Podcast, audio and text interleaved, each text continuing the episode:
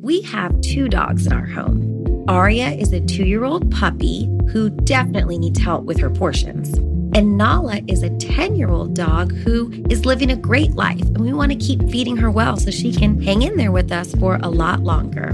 The farmer's dog makes it easy to keep them healthy, which can give you more quality years with them. The farmer's dog makes and delivers fresh, healthy dog food. It's recommended by vets, nutritionally balanced, and made from human grade ingredients in safe, clean kitchens. It's the best option for dogs at all life stages. It doesn't matter if your dog is young or old. It's always the right time to begin investing in their health, helping you live more healthy, happy, and full years together. You can get 50% off your first box at thefarmersdog.com slash vanished. Let the farmer's dog know we sent you. Use our code or click podcast after you sign up for your first box. Hey guys, before we get started today, I wanted to remind you that there's only one more episode left. And Up and Vanished Season 1 will come to an end with episode 24 on Monday, July 31st. It's been a truly amazing journey, to say the least. I've talked to countless people in connection to Tara Grinstead's case, and I've built close relationships with people that will last a lifetime. I had no idea what to expect going into this, but the results we've achieved together have blown me away. I want to thank you as listeners for all your support and positivity throughout all this. And I want to thank all those who were close to Tara who found the courage to speak out on this podcast and to shine some light on the truth in hopes that one day we would all finally know what happened to her. And though season one will come to an end soon, we will never back down from seeking the truth. And in the event of a trial in this case, we'll be covering it with new episodes. We've also been working on something very special over the past few months that we're really excited to share with you. After season one is over, myself and the Up and Vanished team will be traveling the country to put on a live show version of the podcast. I've been working on this case for almost two years now, and I have hours of exclusive video footage and audio that have never made it into the podcast. In this year, we'll be traveling to over 15 cities nationwide to share with you an exclusive audio and video experience of season one of Up and Vanished. I'll be sharing with you all the untold stories throughout my investigation with documentary footage, exclusive interviews, and a live audience Q&A with several Up and Vanished contributors and myself. The cities include Durham, North Carolina, St. Louis, Chicago, Minneapolis, Seattle, Los Angeles, Portland, San Francisco, Dallas, Houston, Austin, New York, Boston, DC, Atlanta, and many more. Recently, we created a Tara Grinstead Scholarship Fund with a $3,000 donation from the Up and Vanished podcast. 10% of all ticket sales from our live shows will be donated to this same scholarship fund to encourage young minds to pursue their passions and dreams. We'll have more information about the Tara Grinstead Scholarship in the finale episode and all the other ways you can support this cause. Tickets go on sale this Friday, July 21st. But right now, we have an exclusive pre-sale offer for Up and Vanished listeners. This Wednesday, July 19th, you can get your ticket early by using the promo code VANISHED on the ticketing website. Just go to upandvanished.com slash live for all the details in our tour schedule. And stay tuned, as more dates will be announced soon. Again, that's upandvanished.com slash live. And use the promo code VANISHED to get your pre-sale tickets. Come experience season one in a whole new way with exclusive documentary footage and audio and a live Q&A with me and the rest of the Up and Vanished team. That's upandvanished.com slash live. Promo code VANISHED. More than 40 GBI agents swarmed a pecan orchard in Ben Hill County this afternoon. Not one, but two former students from that school under arrest. with the intent to and did cause serious bodily harm to the person of Tara Grinstead. charging Ryan Alexander Duke with the murder of Tara Grinstead. From Tenderfoot TV at Industrious Atlanta, this is Up and Vanished, the investigation of Tara Grinstead. I'm your host, Payne Lindsay. In today's episode, we're going to further analyze the Twitter conversation between Bo Dukes and a woman I'm calling Sally. Before we dive in, if you haven't listened to last week's case evidence episode, you need to. We'll be referencing several important statements that Bo Dukes made during this online communication. After receiving this transcript, I went through it line by line. Bo divulged a lot of detail. But how much of what he said are we to believe as truth? And how does Bo statements here align with all the other stories we've heard from his girlfriend Brooke? Does it all match up? I spoke at length about this with a renowned psychologist from Australia named Dr. Thomason. and she gave me her take on it all. Part of my background is I've worked in the jails and I worked in a, a forensic unit in a psychiatric hospital in the States. And I've also worked in the regular jails here back in Australia. And it's certainly not uncommon for women to find men in, in prison or with a criminal history incredibly interesting. Well, women, I think, in general, see potential in men and they sort of think, well, if I really love you and I look after you, I can get you out of this hole or I can help, you know, mend that broken wing. So it's not uncommon for women to strike up um, friendships with men who are in jail or have been in jail, as I'm sure you would know. And so I sort of detected some of that flavour there because it certainly was very flirty a lot of the time. And I, I also thought, um, although she alluded to medical training and talking about patients, I thought, I don't really think she's a professional interviewer of any kind. Like, she didn't strike me as a counselling type because she was very eager to talk about herself. And I would have expected someone who had that sort of interviewing type background would have drawn him out more or tried to, but probably not injected nearly as, as much of themselves right. in that conversation. Anyone who has something to lose is crucifying me. It's okay, everyone wants to know why, even me. She deserved at least someone to watch. I'm just glad it can be over for, for everyone. Well, when he says things like, well, of course, everyone wants to know what happens, even me, it's, it's kind of like say, yeah, wow, this is really amazing, isn't it? And I'm so confused about this. I really want to know the answer. Sort of as though, well, you know, like everyone else, I don't know the answer. Gosh, what could it be? So he's, he's kind of subtly implying he's on the outside looking in as well and as confused as the rest of us. That's interesting um, you know, I keep asking why. He's he's putting himself across as well. Of course, I'm one of the reasonable people in in all of this. I keep asking why, or when he says, "I'm glad it can be over for everyone." You know, how how generous of him to say that. Um, and then when he says, "I'm I'm so afraid of someone being arrested who is not responsible," know, these are these are all very reasonable things to say that normal, reasonable, caring, concerned citizens would say. Um, and then he says things like, no, she deserved someone to watch while she was burning. So it's it's all subtly implying that no, he's just a normal person like the rest of us. And I'm very concerned about all this. Is that somebody who is putting that out there to make their image look better to the public, knowing that they are not that good person, or is that him convincing himself hmm. that he's a better person? Good question. I don't know enough about him to, to be able to, to answer that. But it's certainly a good distancing technique. Mm-hmm. Because, you know, if you hear yourself saying these things often enough, you brainwash yourself into sort of believing it. Like, you know, lots of guys in jail really believe that they didn't, well, some guys in jail really believe that they didn't exactly do what they're accused of doing. It's because they've rethought it so many times and they've talked about it. You know, one of the problems with the, the legal system is if you're going to say, plead not guilty to something that you know you've done, you have to say over and over and over, I wasn't there, I don't know, etc., etc. And after a while, you almost believe it.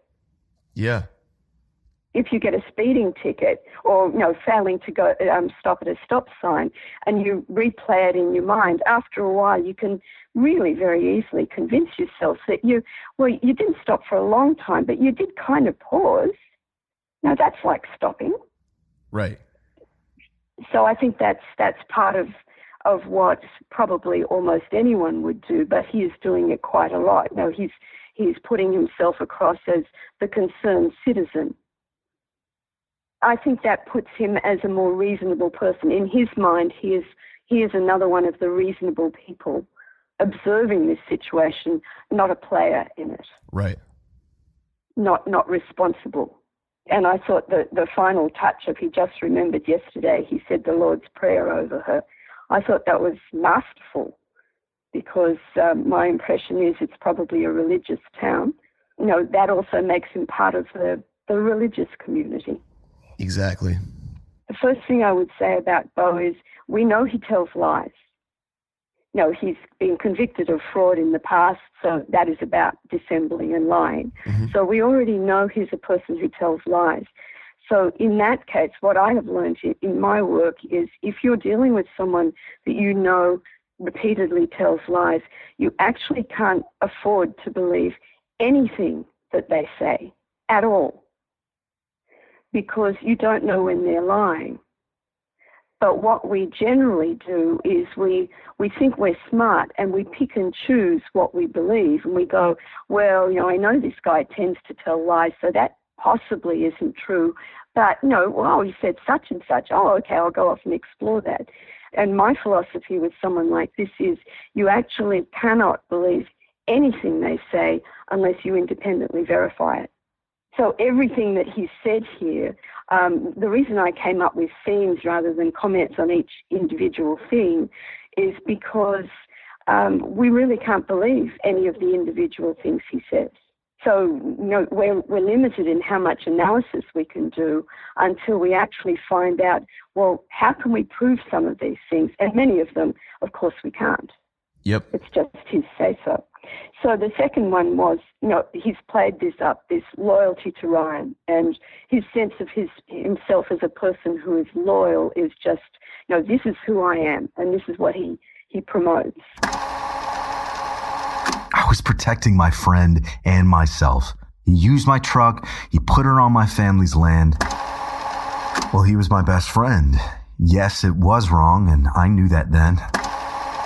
We were friends, but I could have beat his ass physically any day. Now, it's interesting that um, his loyalty to Ryan apparently has come to a screaming halt because, you know, from what we think we know, he was the one who dobbed Ryan in. So his loyalty only lasted a finite amount of time. So, you know, he talked about protecting his friend, his best friend, supporting his friend.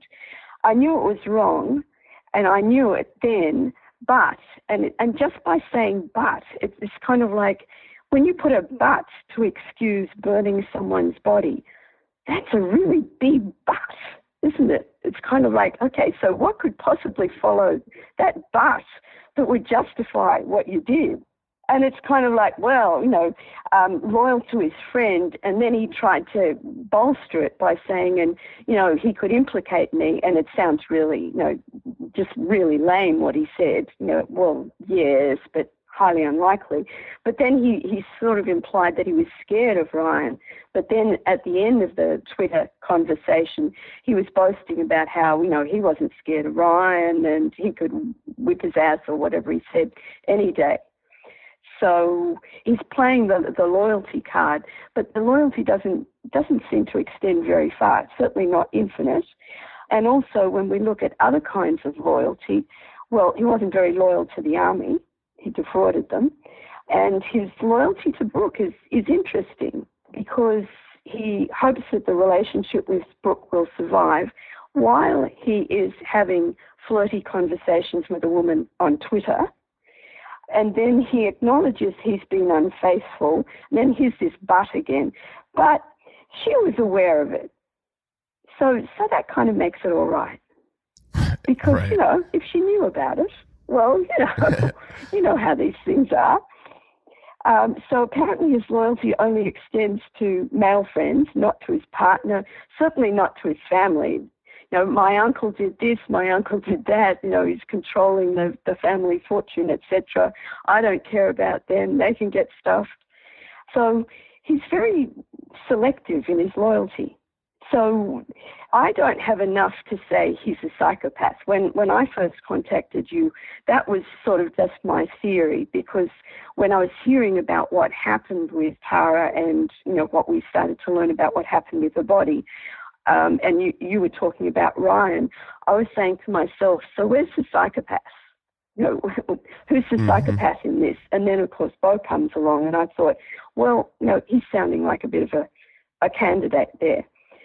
But the the way I talk to my clients, I don't generally talk about psychopaths to them, but there are lots of women who are in abusive relationships. So I, I often talk about bullies or abusers. And I, I say to them that there are two important things to know about bullies and abusers. And the first is, as far as a bully is concerned, people are like furniture, and you simply move them around to suit your purpose. Mm-hmm. And if you've got no particular purpose for someone, well, you just put them in the shed until you need them again. And then you pull them out when you need them, use them, put them back again. So um, for most of us, that's really hard to come to terms with because most of us couldn't imagine treating people like that. The second thing I tell them is that in terms of communication, of course, there's a huge amount of trust between two people talking to each other. I, I trust that the other person pretty much is telling me the truth as they know it. And I hope that they trust I'm telling them the truth as I know it or to the best of my ability. But with a, a bully or an abuser or a psychopath, words are kind of like a smorgasbord laid out in front of them. And they simply choose the words that suit them for that particular purpose Hmm. to achieve the effect that they want to achieve absolutely right now with that person.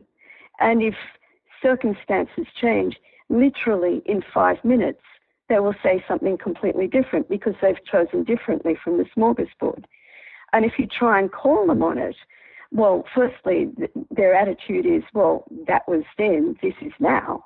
Right. And secondly, well, I never said that. And thirdly, you're always confused. And then fourthly, they do a sort of a 180 spin of you and they say, well, you're criticizing me about that. What about that thing you did? Right. So they're very good at completely changing the focus. Yeah, prime example would be when Bo says that he was initially scared of Ryan and afraid that Ryan was going to pin it on him. But then at the end of the conversation, he tells Sally that he would whoop Ryan's ass and he didn't, he was not scared of Ryan at all. Two different points in Yeah. time, two different parts of the Mhm. conversation, both statements fitting. the circumstances at the time, the impression Yeah. that he wanted to give. So one was big noting himself, not scared of Ryan, and the other was, well, what could I do, justifying his actions. Yep, exactly. Yep. And he would see no contradiction in those whatsoever. Selling a little or a lot? Shopify helps you do your thing, however you cha-ching. Shopify is the global commerce platform that helps you sell at every stage of your business. From the launch your online shop stage, to the first real life store stage, all the way to the did we just hit a million orders stage. Shopify is here to help you grow. Whether you're selling scented soap or offering outdoor outfits, Shopify helps you sell everywhere. From their all in one e commerce platform to their in person POS system, wherever and whatever you're selling, Shopify's got you covered. Shopify helps you turn browsers into buyers with the internet's best converting checkout, 15% better on average compared to other leading commerce platforms. And sell more with less effort thanks to Shopify Magic, your AI powered all star. Shopify powers 10% of all e commerce in the US. And Shopify is the global force behind Allbirds, Rothy's, and Brooklinen, and millions of other entrepreneurs of every size across 175 countries. Plus, Shopify's award winning 24 7 help is there to support your success every step of the way. Because businesses that grow, grow with Shopify. Sign up for a $1 per month trial period at shopify.com slash odyssey podcast, all lowercase. Go to shopify.com slash odyssey podcast now to grow your business, no matter what stage you're in. Shopify.com slash odyssey podcast.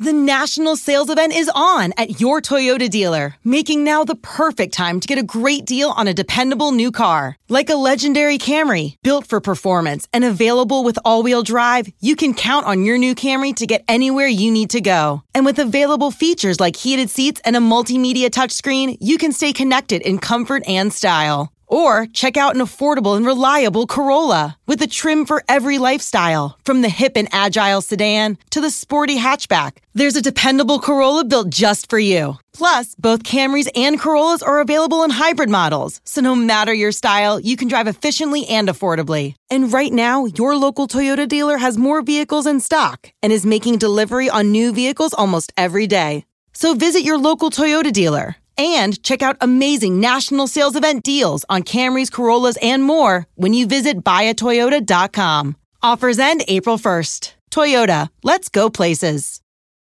Manipulators don't see what they do as lying for several reasons. Firstly, because everyone does it.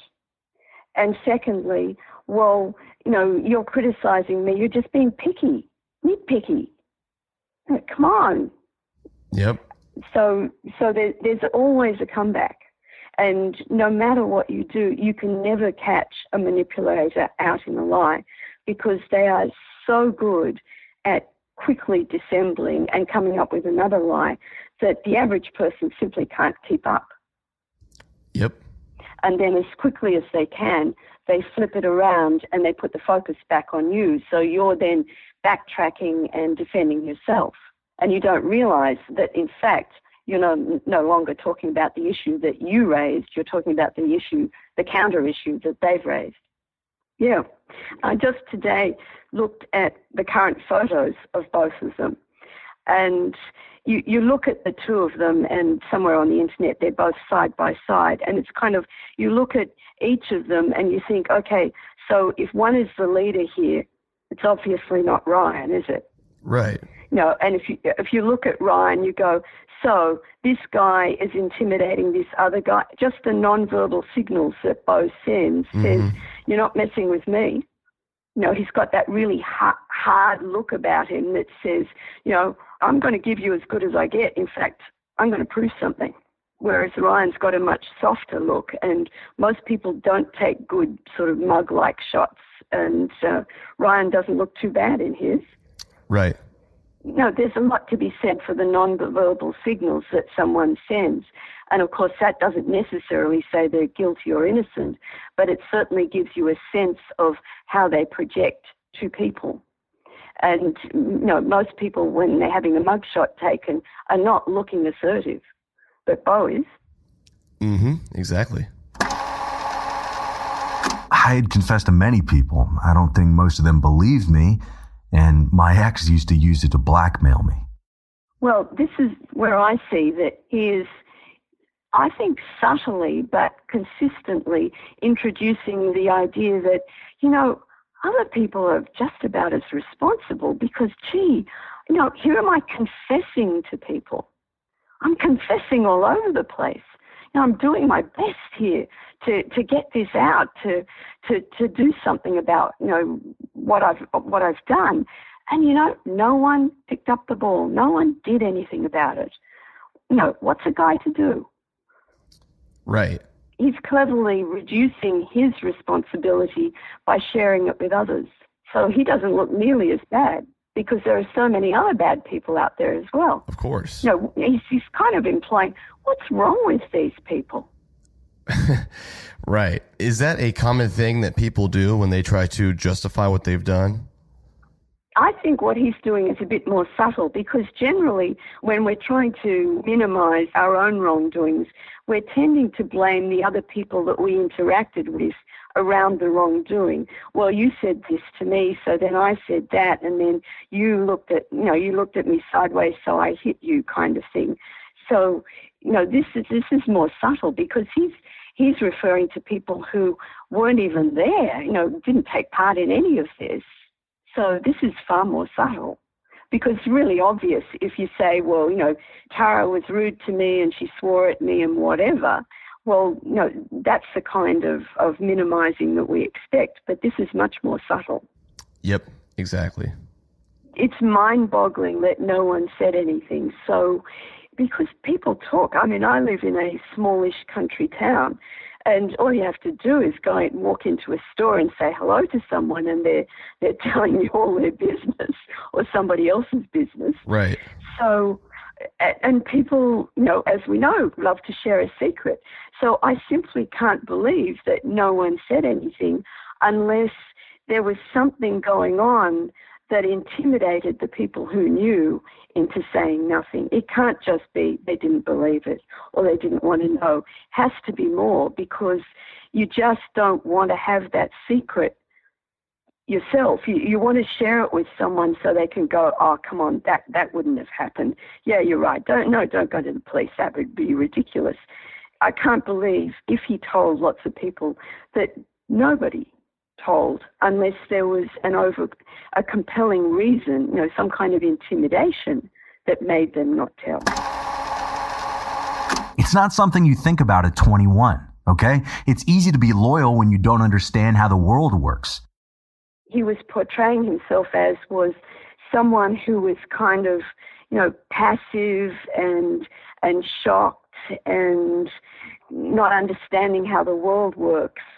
So on Monday, it just didn't register well, you know, that's really hard to believe when he's been told the night before, hey, this is what I, or this is what he's saying, that this is what I did. And then the next morning, someone's kind of confirming it's likely that that happened.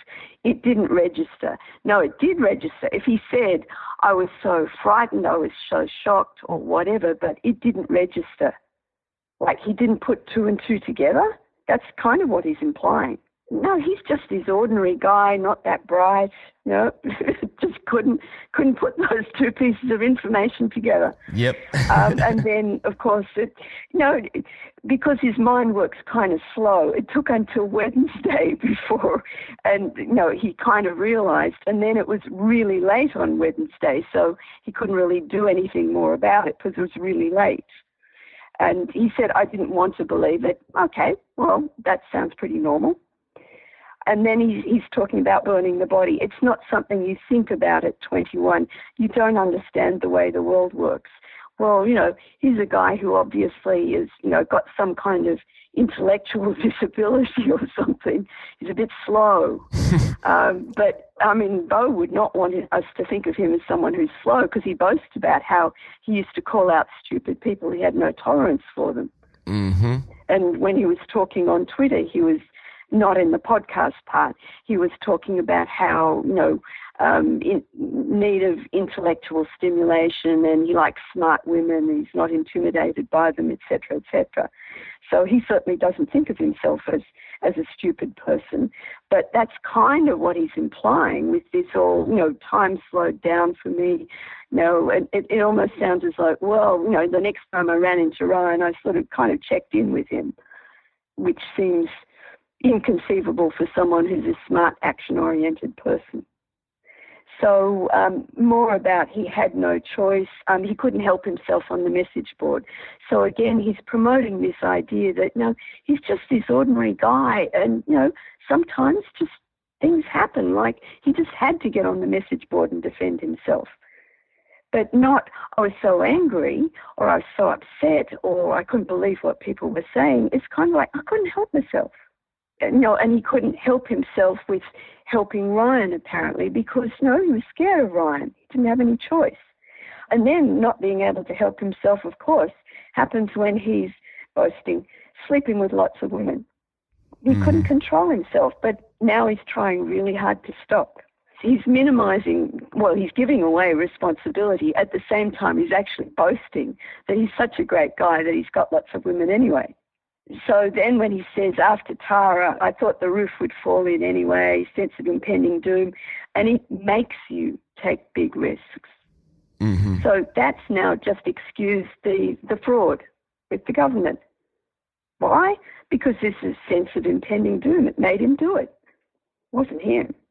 Yeah, he, he's happy to play the victim, but his pride won't let him do it for very long. Mm-hmm. He's really got to be the hero and in control. Yep. Pride won't let him keep playing the victim for very long. Yep, that makes perfect sense. Which is why he said that Ryan threatened him, but his pride said, well, not really. I could beat Ryan's ass. Mm, mm. So then he, he blames his family for trying to protect their business, attacking him, not supporting him. Mm-hmm. You know, what bad people they are, because they should be loyal to him. He's not loyal to them, but that's okay but they should still be loyal to him. So again, it's, it's that double standard. And I thought it was lovely when he said, Many of my actions have been for other people. Well, firstly, what does that really mean? But he's kind of playing that sympathy card. And then when, when he said, I bet I sound like a sociopath, that's a really clever sort of negotiation technique is you call out the elephant in the room. Mm-hmm. And, you know, when you're saying it to someone who's trying to, you know, this other woman who's trying to foster a relationship with him, it's designed to get her to say, no, not at all. I really understand, which is kind of the, the message she was sending him. So I thought it was classic when uh, when she was talking to him about apologizing, and he said, "Her family don't deserve my shame." The way I interpret that, because that, I mean it's kind of a difficult sentence, it's almost as though he's feeling like, well, if he apologized to them, he would be putting a burden on them of they would start to worry about him feeling ashamed, and and you know that would be added burden for them. To me, it sounds like he's feeling sorry for himself. Oh, yeah. Yeah. The way he's putting it is, of course, they will be concerned about me. Right. That's interesting. Yeah. And also that sense of shame, I noticed that was a, a phrase that Brooke used over and over, and mm-hmm. um, Bo also uses. So it sounds like a you know a phrase that they use to each other, or he has used to her repeatedly. Yep, shame. Yeah, so more of the victim uh, mentality when she said, well, you know, why are lots of people saying it's you? Ryan got sympathy for his court appearance. It's my family, they're political enemies, I'm a better story, I have a past. So it's completely disavowing that perhaps it's his behavior that makes people think it's him. It's kind of like, no, it's all these other things. I'm just a victim of circumstance. Mm-hmm. Exactly. Oh, and then he's also, um, not only is he fearing thre- being threatened by Ryan, apparently he's also afraid of being threatened by his ex-wife. And that's why he, pre- he played along with what she wanted for a year. Goodness knows what that actually means, other than perhaps it means they didn't get a divorce. But it would be really interesting to know whether he had a history of abuse towards women or partners. Because that was my theory about Brooke, um, you know, when I first contacted you, based on not a great deal of information, I have to say, but just a thought, because a lot of the women that I've dealt with who are in abusive relationships have told me that they have lied to police, they have lied to family, they will lie to almost anyone under instructions from the abuser. Right. So it wasn't inconceivable to me that Brooke, under instructions from Bo, might have come on your podcast because Bo's not going to come on your podcast and, you know, spun the sense of shame. And really what she was saying was, and Bo's saying this as well, you know, who amongst us when they were 21 didn't make mistakes? Hey, you know, I made a mistake like everyone else. I was only 21. I was a kid. You know, and we've all been 21. We've all made mistakes, kind of like this, just mm-hmm. a bit mm-hmm. different. Yeah, I didn't buy that. No, it's really because he doesn't actually come out and say it in a really blatant way. It just creates a sense of, you know, mi- minimizing and mitigating what he's done. However, when he was talking about actually burning the body, that's what I found really interesting. That um, he watched that body burn. Now, okay, we've got this scared kid, doesn't understand how the world works, frightened of going to jail. So I got the impression he came up with the idea of burning the body, which is a really dominant behavior. Mm-hmm. You know, it's not let's hide it, let's bury it. No, because generally people want it out of sight. Let's get it away. But in fact, it was almost the opposite. And he says, now again, can we believe him? Don't know, but why would you lie about this? Uh, that he actually watched that body burn. So then he makes a virtue out of it that, you know, that was out of respect for her, that he watched her burn. And then he says, even her silicon implants. And I just wanted to leap through my iPad and just strangle the guy when he said that. Mm-hmm. Because I thought, you even burned this woman's body, and even all these years later, you're still twisting the knife. I mean, what an insulting, gratuitous, horrible thing to say. It's kind of like, oh, and let me just introduce another little thing about her that maybe nobody knew. Yeah. And let me put it out there. That is just so low. It's isn't it? disgusting. Yeah. And the fact that he watched speaks to me about his psychology. Mhm. Because the average person, of course, they could never burn a body in the first place, but there's no way they could watch. So that says there's a total disconnect between normal emotions. That he is watching a human body, someone that he actually knows, burning. So for him to be able to do that, either he'd done a lot of working himself up to that in terms of doing gruesome things or really testing things or things that helped him realize, hey, I felt nothing when I did that. Hmm, let me see what else I can do that way. You know, it, it kind of sets the bar for, gee, nothing bothers me. If that didn't bother me, nothing bothers me. Hey, that's amazing. So let me see what else I can do.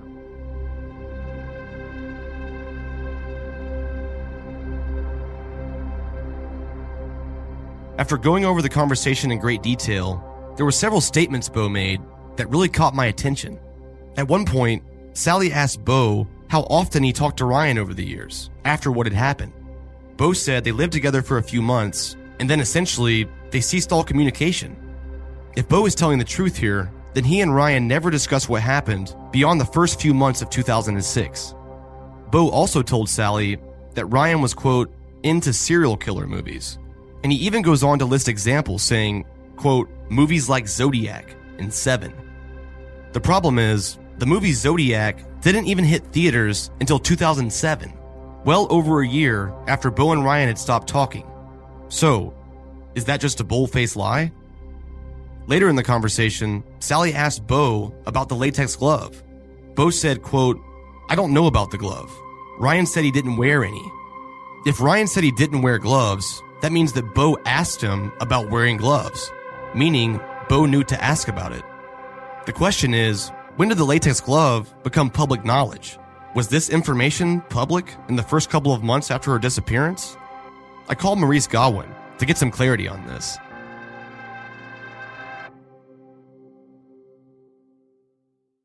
Do you know when exactly the GBI released the information about the latex glove? Yeah, yeah, I sure do. They worked out a deal that they would do it on 48 hours in 08. So they didn't publicly announce it until 2008? That's right. 48 hours, they let them have access to some of the pictures and some stuff like that. And that's when it was announced. How did Bo know to ask Ryan about the glove? Is the question. If he didn't know about it. I don't that's a good damn question. There must be something wrong with that glove and Ryan. So what's the deal? Do you see what I'm saying? You got you've got a good one there. Yeah. Oh yeah. It seems like a plant, don't it? It sounds like a it sounds like a plant, which is wouldn't be hard to do. Rothwell said the glove links back to Tara. Ryan's not that smart, see. Bo's cunning, not that, see. I don't know of any Tifton paper or a Scylla paper where it was ever mentioned until after the 48 hours in 08. That was 08.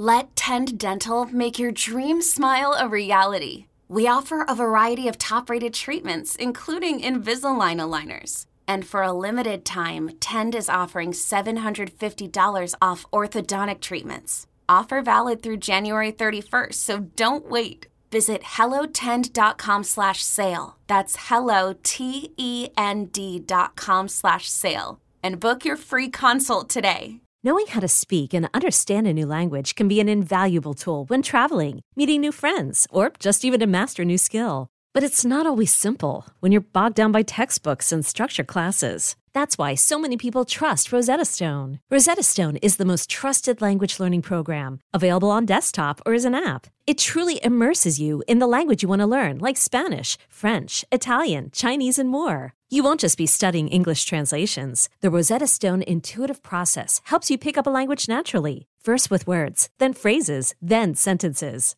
Don't put off learning that language. There's no better time than right now to get started. For a very limited time, listeners can get Rosetta Stone's lifetime membership for 50% off. Visit rosettastone.com slash rs10. That's 50% off unlimited access to 25 language courses for the rest of your life. Redeem your 50% off at rosettastone.com slash rs10 today. Celebrate and save at Ashley's anniversary sale with hot buys, your choice of colors starting at just $3.99. Ashley Sleep mattresses starting at $2.50. Plus, receive a free adjustable base with select mattress purchases and shop top mattress brands like Stearns and Foster, Tempur-Pedic, Purple, and Beautyrest Black with 60-month special financing. Only at Ashley. Subject to credit approval. No minimum purchase required. Minimum monthly payment, down payment, tax, and delivery may be required. See store for details. A few weeks ago, a man reached out to me, claiming that he had some very important information about Bo Dukes. I called him back, and he told me his story. Okay, now what I'm about to tell you is probably gonna it, it, it freaked me out. Ashley, when me and her had split up and divorced, I moved into my brother's house, which was my grandmother's home out in the country, and uh, she had started fiddling around on Tinder, dating sites, and putting a profile out there, and um, she ended up with this guy and went on a couple of dates, and she wouldn't tell me who it was, and I didn't know the guy from Adam, you know. Anyhow, she, me and Ashley, we used to swing when we were married, and uh, we we experimented and did a lot of things, and she ended up tied up to a pecan tree in a pecan orchard. She was blindfolded, and uh, took pictures. She showed me a picture that he took of, of her.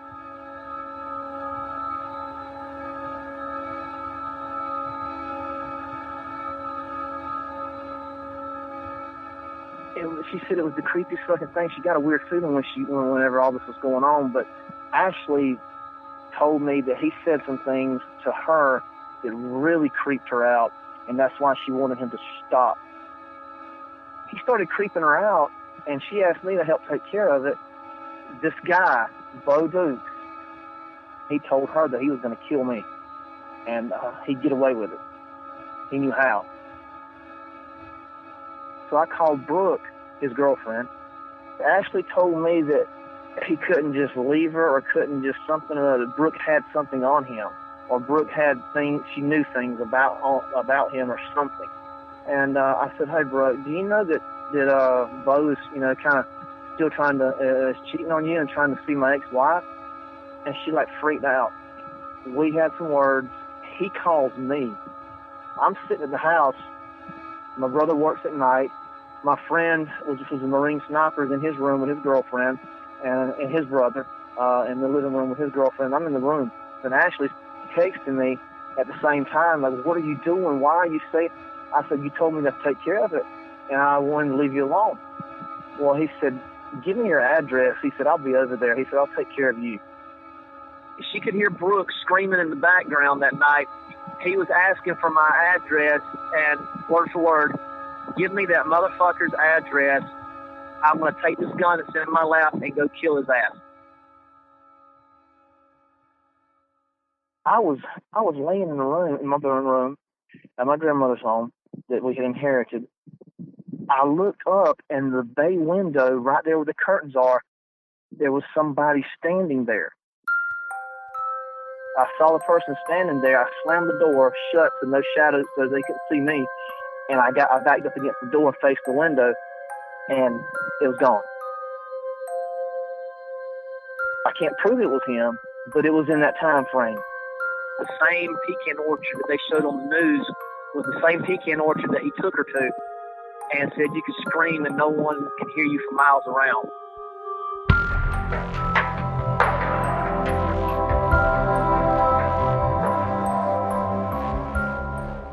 Thanks for listening, guys. Today's episode was mixed and mastered by Resonate Recordings. If you want to improve the quality of your podcast or start a podcast of your own, go to resonaterecordings.com and get your first episode produced for free. This episode was recorded at Industrious Atlanta, Ponce City Market. For $250 off your first month's office rent, visit industriousoffice.com slash vanished. There will be a Q&A episode this Thursday. So if you have any questions for us, give us a call at 770-545-6411. The two-part season finale of Up and Vanished Season 1 will come out on Monday, July 31st. And don't forget to check out our Up and Vanished live tour with exclusive documentary footage and audio, as well as a live Q&A with me and the rest of the Up and Vanished team. To learn more, just go to upandvanished.com slash live and use the promo code VANISH starting this Wednesday for pre-sale tickets. And remember, 10% of all proceeds will go to the Tara Grinstead Scholarship Fund, with more details coming in the finale episode. Thanks, guys, and I'll see you soon.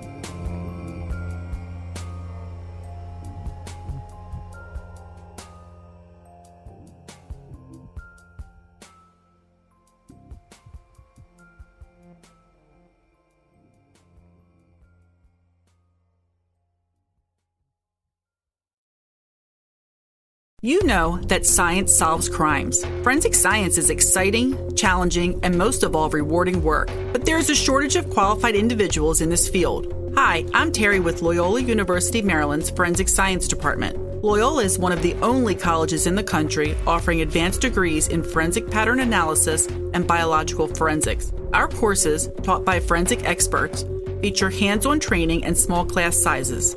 They are based on real crime scene and forensic examiner training programs to ensure you are ready to make a difference. Our programs are open to students from a variety of academic backgrounds because we believe everyone can contribute to solving crimes.